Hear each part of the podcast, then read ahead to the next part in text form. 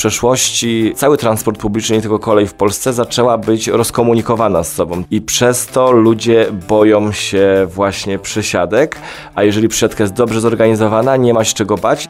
A co do najgorszych kampanii reklamowych, to dla mnie najgorszą kampanią reklamową jest to, jak e, jakiś polityk stoi, przecina e, wstęgę i na przykład właśnie na tej linii uruchomiono trzy pary pociągów i cieszcie się, bo w ogóle macie trzy pary pociągów i ja tutaj odtrąbiłem sukces, a że tymi pociągami nikt nie jeździł, bo są tylko trzy pary pociągów, to jest dla mnie po prostu dramat.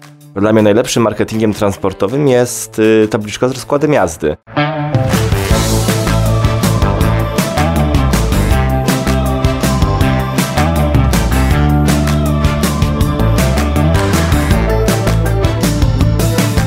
O reklamie w internecie. Dla kogo? Za ile? I po co? Opowiada Piotr Polok. Pyta Natalia Siuta. Z tej strony Natalia Siuta i Piotrek Polok, a z nami Przemysław Brych, w mediach społecznościowych znany jako konduktor Przemek, który zarówno na Facebooku Instagramie, a także na portalu Rynek Kolejowy dzieli się różnymi informacjami i spostrzeżeniami dotyczącymi branży transportowej. Wszystko w oparciu o solidne doświadczenie, bo to inżynier bezpieczeństwa transportu kolejowego, pracownik kolei z 10-letnim stażem, który pracował m.in. jako konduktor, kierownik pociągu, kasjer biletowy, informator, dyspozytor czy badacz struktury biletowej pociągu pociągów spółki PKP Intercity. To także autor książki pod tytułem Być jak konduktor, opowiadającej o pracy na kolei. Człowiek dbający o efektywny transport publiczny, nie tylko ten kolejowy. Cześć. Cześć. Dzień dobry, cześć. E, od razu mam takie pytanie, bo zapomniałem zapytać przed wejściem na antenę. Czy ty w ogóle lubisz jeździć samochodem, czy masz takie zboczenie zawodowe, że wszędzie jeździsz pociągiem? Yy, zacznijmy od tego, że ja samochodu nie posiadam i nie mam nawet yy, prawa jazdy. I nie wynika to z tego, żebym nie chciał może tego prawa jazdy zrobić albo tego auta kupić, ale moja żona jeździ autem i ja z nią wszędzie jeżdżę autem. I powiem wprost, że nigdy nie miałem takiej potrzeby, żeby gdzieś jechać autem prywatnie. A z drugiej strony, gdybym miał już to auto, to bym tym autem w ogóle nie jeździł, bo nawet jak autem nie jeżdżę, to na przykład potrafię gdzieś tam się przejść 5-10 km, żeby do tego celu dotrzeć. Ja tak samo, także pod takim kątem ja to rozumiem. A ty, Piotrek? No różnimy się, ale to jest fajne.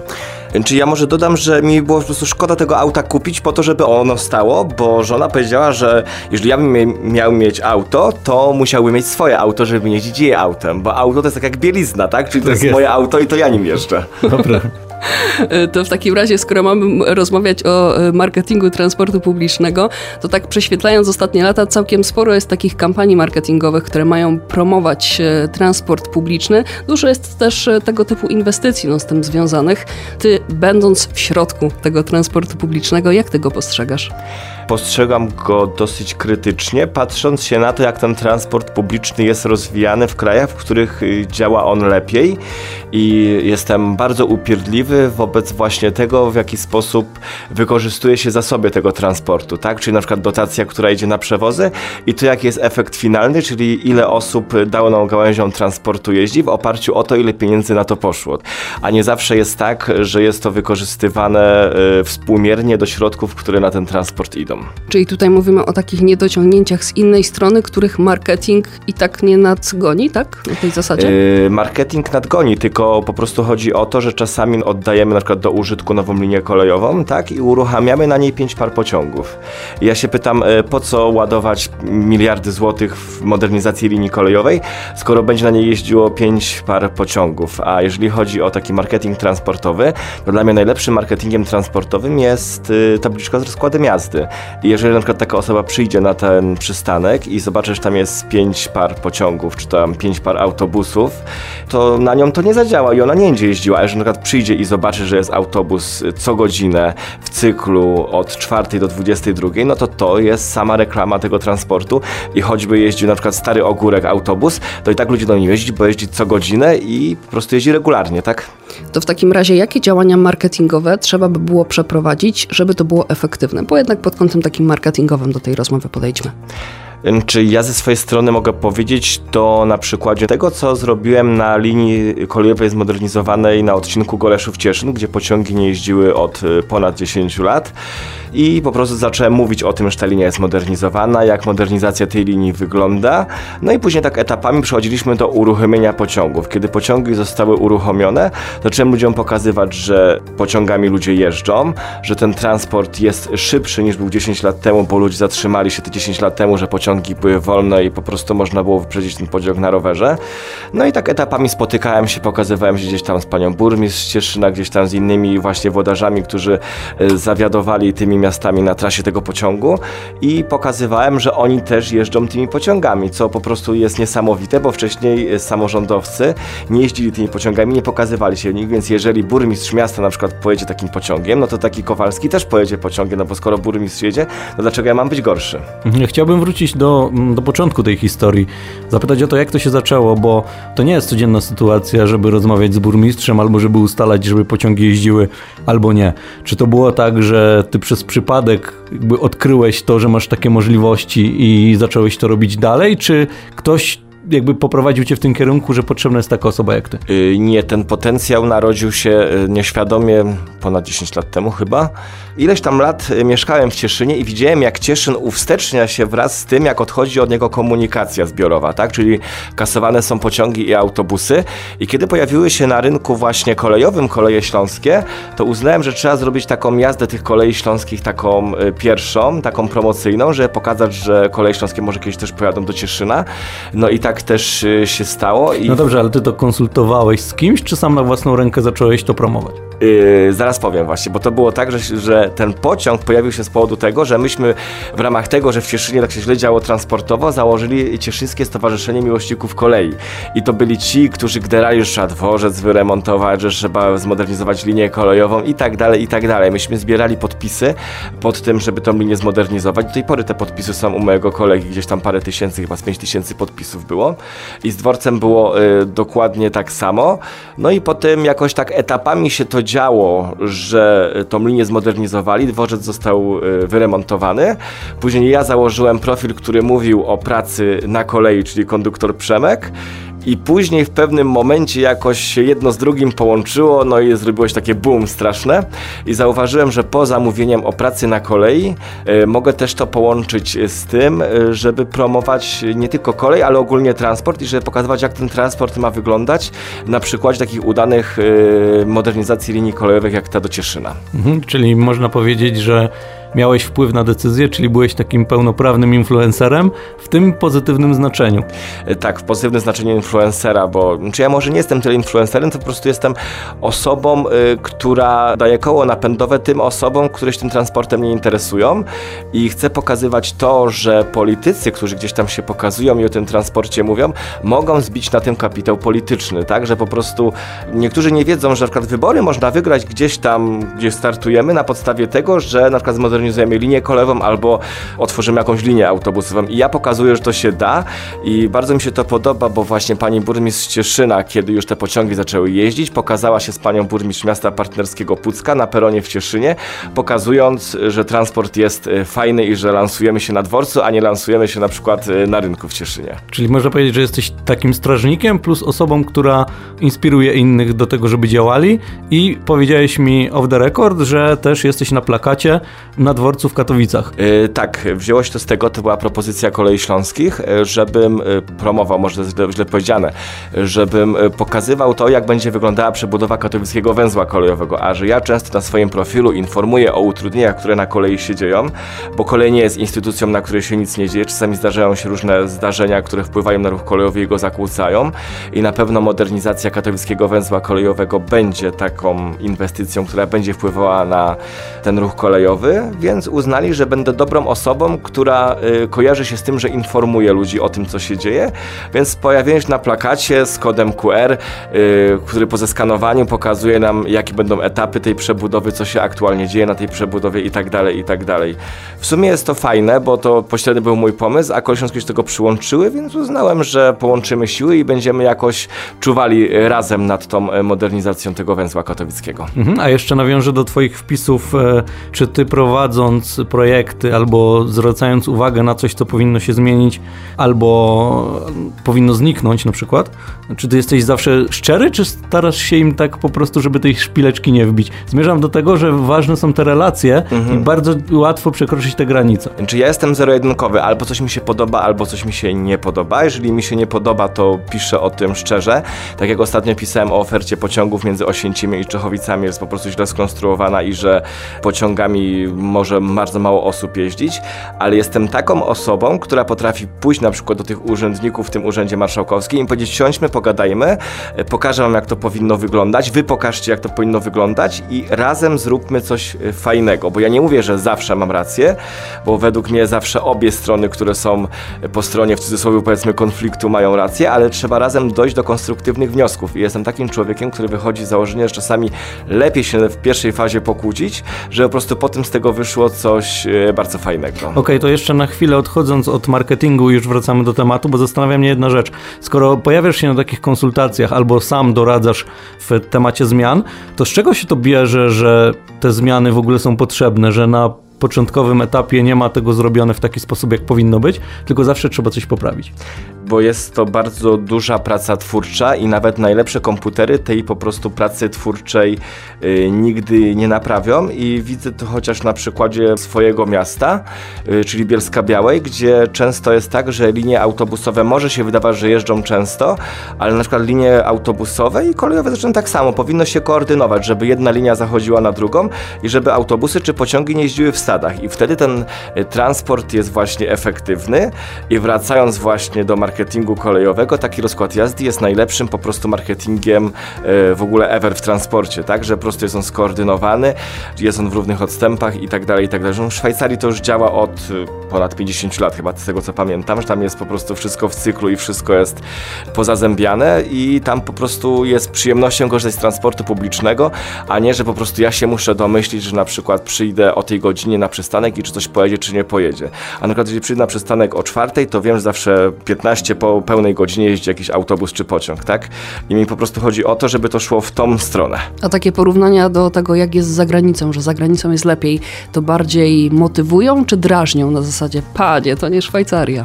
E, bardziej mnie motywują, bo jestem osobą, która w sensie budowania tego transportu jest taką osobą, która musi mieć estetykę, tak? Czyli po prostu nie może być tak, że co godzinę jeździ o innej porze coś, czyli po prostu cały dzień jest dokładnie to samo. I Jeżeli Czesi potrafią to zrobić, bo Czesi też to zrobili i trwało to u nich parę lat, Słowacy to potrafią zrobić, Węgrzy to potrafią zrobić, no to w Polsce, jeżeli zmodernizujemy te linie kolejowe, to także możemy to zrobić. I już jest to widoczne, bo są linie kolejowe, na których wprowadza się już cykle i po prostu wygląda to bardzo fajnie. A jak rozmawiasz z kimś, to właśnie jak reaguje?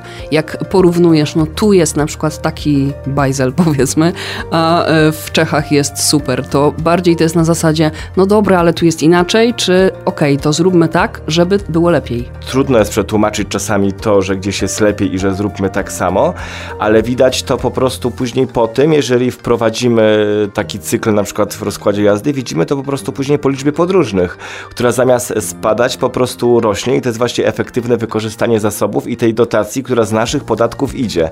I my po prostu zawsze jest szkoda tego, że z naszych podatków, czyli z moich też, czy z twoich też, idą pieniądze na jakąś gałąź transportu i na przykład y, w tej gałęzi transportu jest coś robione nieefektywnie, czyli te pieniądze są przepalane y, podwójnie, tak? Bo nie dość, że dotacja idzie gdzieś tam w kosmos, no to jeszcze nie ma wpływów z biletów, które amortyzują razem z dotacją te koszty, które ponosimy na funkcjonowanie tego transportu.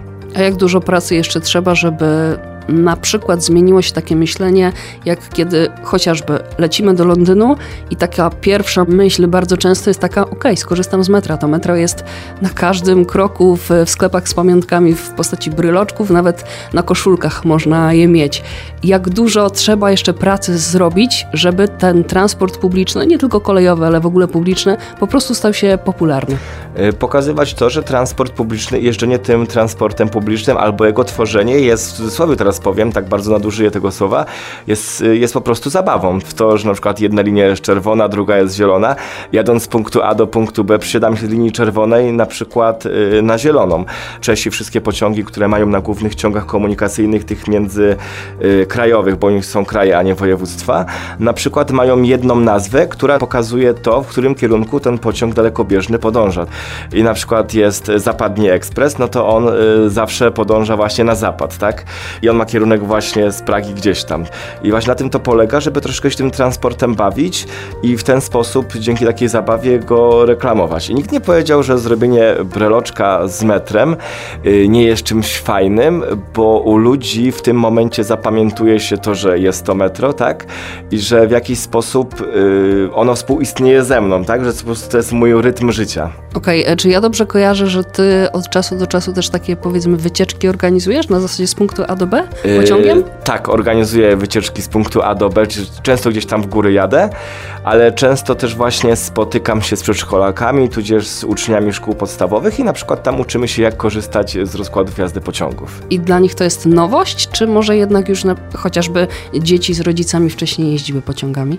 Nie, dużo dzieci jeździ pociągami z tego co widzę według mnie teraz taka moda się zrobiła na to, że tym y, pociągiem się jeździ i takie wycieczki jednorazowe w sobotę, niedzielę powodują to, że rodzice zaczynają się patrzeć, czy ja tym pociągiem po prostu y, nie mogę pojechać y, na przykład do pracy, tudzież albo na wakacje z tymi dziećmi. No i teraz coraz częściej jest tak, że ci rodzice z dziećmi jeżdżą tymi pociągami na wakacje. A jakie najczęściej e, ludzie zadają ci pytanie? Mam tu zarówno na myśli to, jak jedziesz pociągiem i ktoś cię, ktoś cię kojarzy, albo na profilu w mediach społecznościowych, czy to są pytania o to, jak zakupić bilet, czy może potrzebują jakiejś konkretnej wskazówki, czy po prostu chcą się dowiedzieć, jak wygląda praca konduktora albo ogólnie pracownika pociągu. To, co powiedziałeś, to wszystko się pojawia w pytaniach do mnie, ale najczęstsze pytanie jest to, dlaczego jadąc pociągiem z punktu A do punktu C muszę przysiąść się w punkcie B. I wynika to z tego, że w przeszłości cały transport publiczny, nie tylko kolej w Polsce, zaczęła być rozkomunikowana z sobą, tak? Czyli po prostu zaczęły się tracić te wszystkie E, rzeczy, które powinny w transporcie działać i przez to ludzie boją się właśnie przesiadek, a jeżeli przesiadka jest dobrze zorganizowana, nie ma się czego bać i przesiadka w transporcie publicznym jest czymś normalnym i po prostu ludzie muszą do tego się przywyknąć i zaufać tego, ale to po prostu wynika z lat zaniedbań. I to też jest jakby marketing transportowy czy skomunikowania są dobre, bo jeżeli one będą złe, no to ludzie tym transportem publicznym e, nie będą jeździli. Fajnie, że do tego nawiązać nawiązałeś, bo to jest jedna z moich obaw właśnie. Bo ich też e, właśnie, o dziwo, a jeżdżę Tylko, często. że ty jeździsz, a ja nie. I dodatkową obawą jest na przykład to, że ten pociąg się opóźni, a jestem już, mówiąc kolokwialnie, wyliczony gdzieś na, na spotkanie. Oczywiście z samochodem może być tak samo, bo będzie wypadek, korek i tak dalej. A trzecia rzecz to jest takie, ja wiem, że to jest wewnętrzna obawa, czy ja będę miał swoje miejsce, za które zapłaciłem? Bo często słyszy się gdzieś, że ktoś kupił bilet na miejsce, które już ktoś kupił wcześniej. Yy, zacznijmy od tego, że co do miejsca, to jest tak, że w transporcie publicznym są zarówno miejsca stojące, jak i miejsca siedzące, więc jeżeli jest jakaś sytuacja awaryjna i nie będziemy mieli tego miejsca, no to cóż, musimy przeżyć. Awaria się zdarza, także jest to normalne. Ale jechać możemy.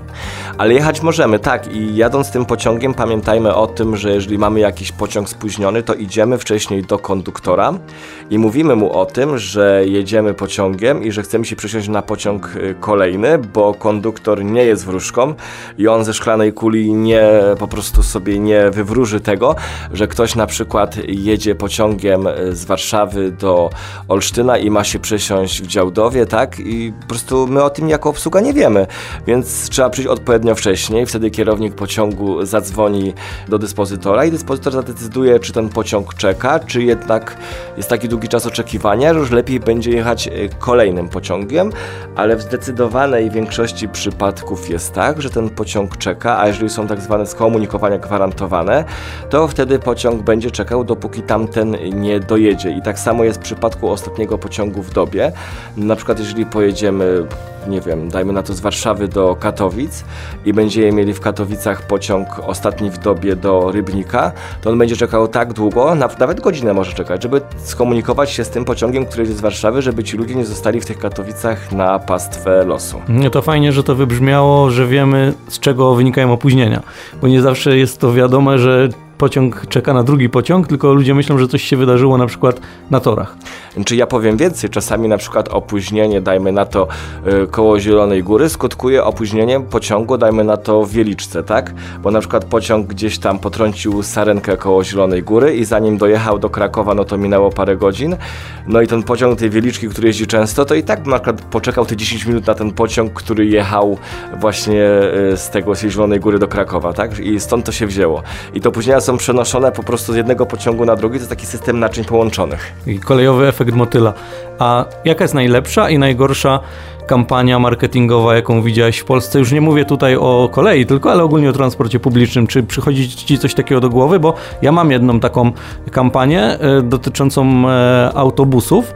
To się nazywało chyba Smutny Autobus, ta kampania, jeżeli Była, pamiętam. tak, tak, była. Mhm. Tak, i mi to zapadło właśnie w pamięć, a też y, w tym okresie jeździłem komunikacją miejską i autobusami. Czy ty masz taką kampanię swoją, która mega ci zaimponowała na przykład? Mega mi zaimponowała. Y, Kampania reklamowa, która mi mega zaimponowała, to są kampanie reklamowe naszych kolegów z Czech, czyli czeskich drach, gdzie oni się reklamą bawią i na przykład pokazują jakieś różne dziwne sytuacje. Na przykład ktoś tym jedzie pociągiem z Pragi do Wiednia i są na przykład jakieś różne insynuacje międzynarodowe na temat y, niesnasek między Czechami i Austriakami, pokazywane tak, w taki przerysowany sposób tych relacji właśnie czesko-austriackich między nimi. Zresztą ze Słowakami też tak było, a kiedyś reklamowali jakieś połączenie, chyba pamiętam, wagonem sypialnym i było to pokazane na przykładzie Polski i chyba stanu dróg w Polsce. I właśnie powiedzieli, że następnym razem do Warszawy pojadą te wagony sypialne, bo stan dróg w Polsce jest taki, a nie inny, ale to było ekstra temu, więc teraz drogi są już lepsze niż były, ale wiem, że po prostu mi to zaimponowało i oni dalej mają ten sam kontekst reklamowy, że z czegoś tam się y, naśmiewają tak rubasznie, ale z drugiej strony bardzo fajnie, tak, bo pokazują te różnice między narodami i to jest pokazywanie tych różnic w taki sposób, że mnie by to nie obraziło, no bo wiadomo, na temat Czechów myślimy to, na temat Niemców myślimy to, więc to jest takie fajne przerysowanie i ta kampania mi się y, bardzo podobała. A co do najgorszych kampanii reklamowych, to dla mnie najgorszą kampanią reklamową jest to, jak y, jakiś polityk stoi, przecina y, wstęgę i na przykład właśnie na tej linii uruchomiono trzy pary pociągów i cieszcie się, bo w ogóle macie trzy pary pociągów i ja tutaj odtrąbiłem sukces, a że tymi pociągami nikt nie jeździł, bo są tylko trzy pary pociągów, to jest dla mnie po prostu dramat i nie popieram czegoś takiego, bo wolałbym, żeby tej linii w ogóle nie otwierano, w ogóle jej nie robiono, niż właśnie topiono pieniędzy w błocie i te najgorsze kampanie, że ktoś przecina e, wstęgę, a potem się okazuje, że tymi pociągami po prostu albo autobusami nikt nie jeździ, no bo jest to niedopasowane w ogóle w żaden sposób do ludzi. Czy w takim razie można powiedzieć, że taka najlepsza kampania marketingowa, czy takie grono kampanii marketingowych w tym przypadku, to są takie działania, kiedy wprost ten transport publiczny nie jest promowany, tylko niejako przy okazji? Yy, promowany może być przy okazji, tak, ale mówię, nie trzeba promować transportu publicznego, yy, w którym jest dużo i często. Bo jeżeli będzie dużo i często, to ludzie sami zobaczą, że po prostu jest dużo i często i że fajnie się nim po prostu jeździ. A dostajesz takie informacje zwrotne, że ty edukując, chociażby poprzez swój e, profil na Facebooku na przykład, edukując na różne tematy, typu kiedy kaganiec jest potrzebny u psa, Tak, albo tak. informując o utrudnieniach, jak się zachować też w pociągu, zwracasz uwagę, co jest takim zachowaniem nieodpowiednim chociażby, typu buty y, na fotelu pasażera, tak? Na tej zasadzie. To czy to sprawia, że jest większe grono ludzi, którzy Twoim zdaniem tym transportem publicznym się poruszają? Masz takie informacje zwrotne, czy nie? Czy, czy jest większe, trudno im powiedzieć, ale na pewno ludzie się na ten transport publiczny inaczej patrzą, tak? Bo niektórzy z ludzi zatrzymali się na tym, że nie wiem, 15 lat temu gdzieś tam pokazywano, a bo jedzie jakiś tam autobus właśnie typu Stary Jelcz, tak? I on jest po prostu w strasznym stanie i nie jeździcie tym autobusem, bo on jest po prostu w okropnym stanie i tak dalej, i tak dalej. I, a teraz się pokazuje, że pociągi są nowe, czyste i są naprawdę osoby, które nie jeździły autobusem czy pociągiem 15-20 lat i wchodzą do takiego nowego autobusu i pociągu, to przeżywają takie wow, bo to jest fajne i w ogóle. Ale to też nie jest do końca prawda, bo na przykład może być coś starego, zadbanego, co będzie nam dalej służyło i też będzie fajne trudno już teraz jest spotkać w Polsce w ogóle stary tabor, który jeździ pociągami, bo tyle ile zakupów porobiono w ostatnich latach, to jest po prostu szok, bo było tak, że pieniądze, które były do wykorzystania na kolej, często szybciej ładowano w zakup taboru niż remont infrastruktury, bo przetargi na zakup taboru po prostu były prostsze i szybsze niż na remont tej infrastruktury. Więc w Polsce podziało się troszeczkę inaczej, że pierwsze zakupiono szybszy i nowszy tabor, a dopiero później zaczęto e, remontować i modernizować linie kolejowe. No i teraz mamy taki dysonans trochę, bo po prostu e, wiek taboru i jego po prostu stan i jego nowoczesność wyprzedziła tą infrastrukturę, która teraz jest robiona, chociaż infrastruktura już też jest e, na dużo wyższym poziomie niż była te 5 lat temu i bardzo przyspieszyliśmy. Ostatnio rozmawiałem z kolegą z Czech i powiedział, no wy to w Polsce macie fajnie, bo u was jest tyle linii pomodernizowanych i macie coraz wyższe prędkości tych pociągów, a u nas po prostu zaczęło się dziadostwo, tak brzydko już powiem, tak? Więc y, widać, że jeżeli już tak Czesi mówią, no to coś w tym musi być, bo ja jeszcze jakieś 15 lat temu jeżdżąc po Czechach i widząc jak mam te korytarze międzynarodowe zmodernizowane, byłem w szoku, że tak pociągiem się da jeździć, a teraz siadam w Polsce i mam praktycznie to samo, a u braci Czechów po prostu jest, może jest tak samo jak było, ale oni nie idą do przodu. My na przykład jeździmy już pociągami 200 na godzinę, oni jeżdżą cały czas 160. My już za rok, może dwa pojedziemy 250, oni dopiero pojadą 200, więc my już w pewnym sensie zaczęliśmy ich powoli wyprzedzać. Czechy, Szwajcaria. Jaki jeszcze kraj byś wymienił taki, którym transport publiczny, w ogóle transport publiczny jest popularny? czyli może niepopularny, ale dobrze organizowany, więc na pewno Czechy, Słowacja, Szwajcaria na pewno. Y, nawet na Węgrzech jest y, dobrze, ale tylko w okolicy aglomeracji. Na pewno Francja też jest bardzo y, dobrym przykładem i Wielka Brytania też. I Niemcy. Chociaż w Niemczech jest są większe opóźnienia na kolei niż w Polsce, ale wynika to z bardzo prostego faktu. Oni na sieci kolejowej mają dużo więcej pociągów niż Polacy, więc opóźnienia pociągów, jeżeli już mówimy o marketingu właśnie i o tym, jak się o tym mówi, to często w Polsce się mówi, że pociągi jeżdżą mniej punktualnie niż na Ukrainie. Tylko jeżeli porównamy efekt skali, czyli trzy państwa, Niemcy, Polskę i Ukrainę, to mamy Ukrainę, która ma bardzo mały ruch kolejowy, Polskę, która ma dużo większy ruch kolejowy i mamy Niemcy, którzy mają trzykrotnie większy ruch kolejowy pociągów pasażerskich tylko niż w Polsce, więc tam na przykład opóźnienie pociągu czy jego odwołanie nie wpływa w ogóle w żaden sposób na to, czy ludzie dojadą, czy nie, bo po odwołaniu jednego pociągu mamy następny pociąg. I wiem, że tak jest, bo mi kolega opowiadał, który pracuje w kolejach austriackich, że kiedyś jechał pociągiem nocnym z Wiednia do Amsterdamu, który był tak spóźniony, że pociąg dojechał do jakiejś tam stacji, ludzi przesadzono na szybszy pociąg, a on po prostu już jechał też jako, jako pociąg już nie pasażerski, tylko tak luzem sobie zjechał do, tej, do tego Amsterdamu, żeby po prostu zdążyć obrócić się na pociąg powrotny. Okej, okay. ja bym chciał jeszcze wrócić na chwilę do tego marketingu e, w internecie i w zasadzie twojej roli trochę influencera, trochę doradcy, trochę pomocnika internautom, może tak. Czy tobie się zdarzają takie sytuacje, że ktoś pisze, hej, mam problem, do mojego miasta nie dojeżdża pociąg albo nie zatrzymuje się na tej stacji, czy jesteś w stanie, żeby to rozwiązać? I ty wtedy mówisz, tak, jak najbardziej umówię się na spotkanie w urzędzie i to zrobię. Mhm, mam, mam, takie, mam takie wiadomości i często y, próbuję się właśnie spotykać y, w taki sposób właśnie z tymi osobami, które y, mają na to wpływ.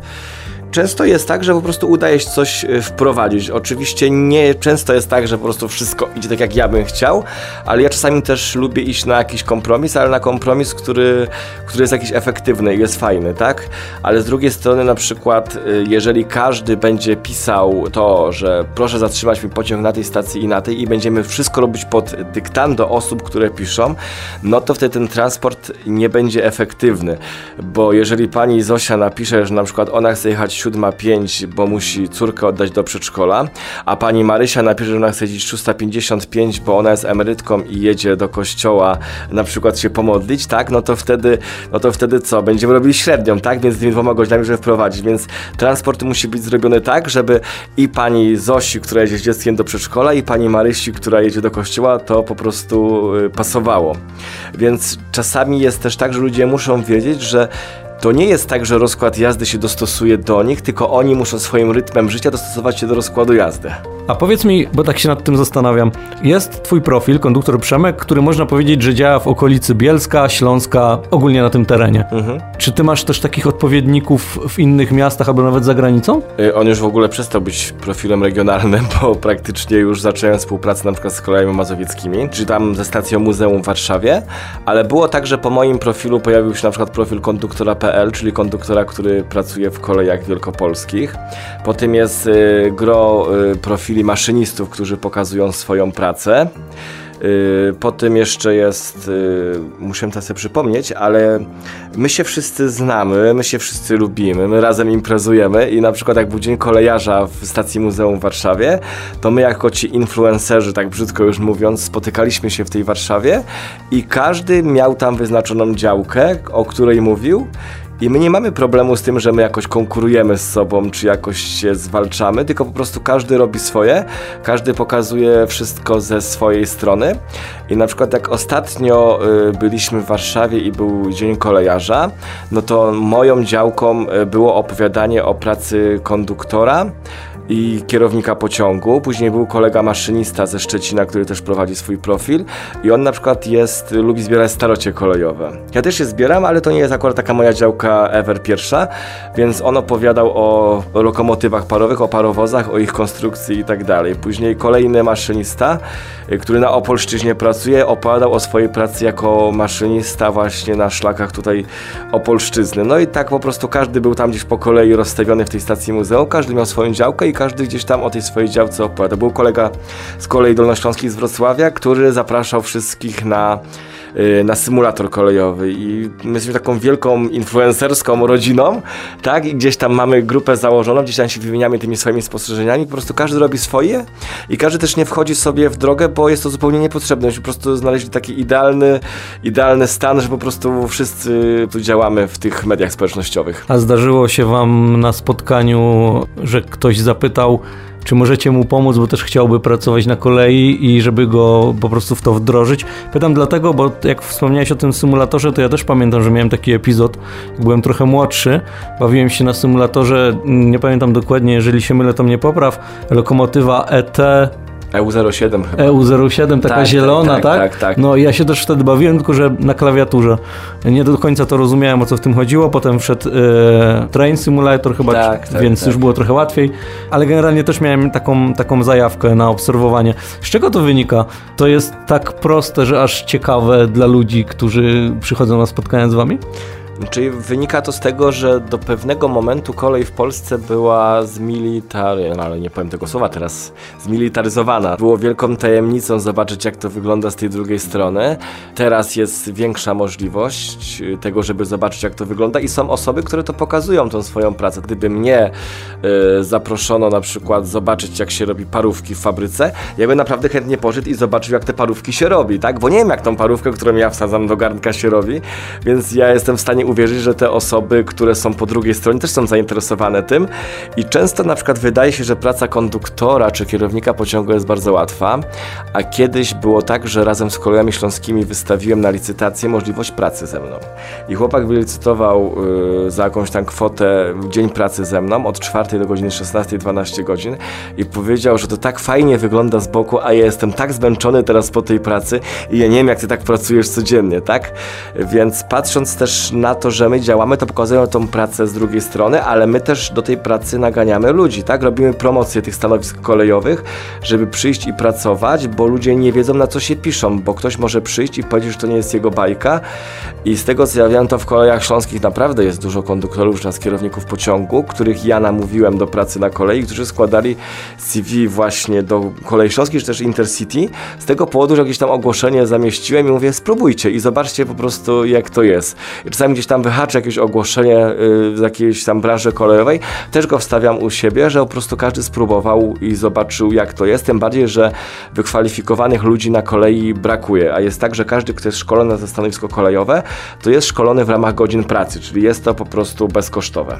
To ja jeszcze wrócę do tej wymiany doświadczeń w tym świecie influencerskim kolejowym, jak rozmawiacie ze sobą, to czy przewoźnicy z tego waszego takiego ludzkiego oblicza kolei w tym przypadku chcą korzystać, czy niekoniecznie? Yy, tak, często zdarza się, że tak, ale często spotykamy się z tym, że pokazując swoją pracę od backstage'u, yy, mamy dużo osób, które są uprzejmi dla nas, w cudzysłowie teraz mówię, że nie podoba się im to, że my wyciągamy na wierzch coś, co jest po drugiej stronie, tak? I są po prostu osoby, które są bardzo zazdrosne o to, co robimy. A, a najgorsze dla nich jest to, że my się nie uważamy za nie wiadomo kogo, jesteśmy normalnymi ludźmi, którzy żyją, którzy oddychają i tak dalej. Jakoś nie nosimy się z tym, że jesteśmy lepsi od innych, tak? Po prostu nam sprawia frajdę to, że możemy tą kolej promować i pokazywać, jak y, wygląda po prostu ta nasza praca z drugiej strony. To ja bym jeszcze dodał pytanie, jak ważna albo w ilu procentach istotna jest pasja w tym zawodzie?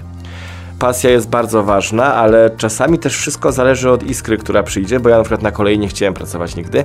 Chciałem być dziennikarzem, co nawet teraz trochę mi się udaje, ale tak połączyłem jedno z drugim. Ale ja tą pasję zatraciłem i kolega, który właśnie mieszkał w Cieszynie, jakoś tak się pociągami interesował, a mój tata na kolei też pracował i też dużo pociągami jeździłem właśnie z nim do pracy i on tą pasję u mnie odkopał z powrotem i to po prostu było tak uzależniające, że po prostu tak mnie to wciągnęło, że no, dzień bez kolei jest dniem straconym, aczkolwiek czasami już mam tego dość, ale to jest tak, że jeden człowiek ma tego dość, a jak masz się tyle energii, co ja mam, to po prostu to jest taka niekończąca się opowieść. To skoro zaczęliśmy od marketingu transportu publicznego, to na tym zakończmy y, tę rozmowę. Jakie działania, tak y, skrótowo, w punkt po punkcie, trzeba by było podjąć, żeby ten marketing transportu publicznego był jak najbardziej efektywny? To trzeba zrobić, żeby jak najbardziej efektywny, więc y, trzeba jeździć często i gęsto. Cyklicznie.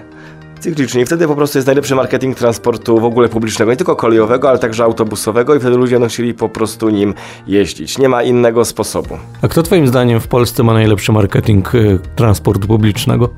Najlepszy y, marketing transportu publicznego. Jeżeli chodzi o kolej, to na pewno koleje dolnośląskie i one nie dość, że bronią się rozkładem jazdy, który jest bardzo dobry, to już jest jedna, jedna podwalina, to jeszcze mają bardzo dobry marketing w ogóle w spółce, tak, który tam y, funkcjonuje. Później bym też wskazał, że a propos najlepszego marketingu, to Intercity też zaczęło się bardzo fajnie reklamować, bo pokazuje to, że można jeździć po prostu bardzo tanio na bardzo dalekich odcinkach i oni się na przykład bronią marketingowo y, ceną. A cena w marketingu też jest ważna, ale sądzę, że jak się te wszystkie modernizacje pokończą i tak dalej, to im do tej ceny dodadzą też właśnie często i w cyklu. Mhm. A jak y, odbierasz takie akcje rekrutacyjne, że się tak wyrażę, bo często na autobusach, które jeżdżą w Katowicach, e, widzę reklamę.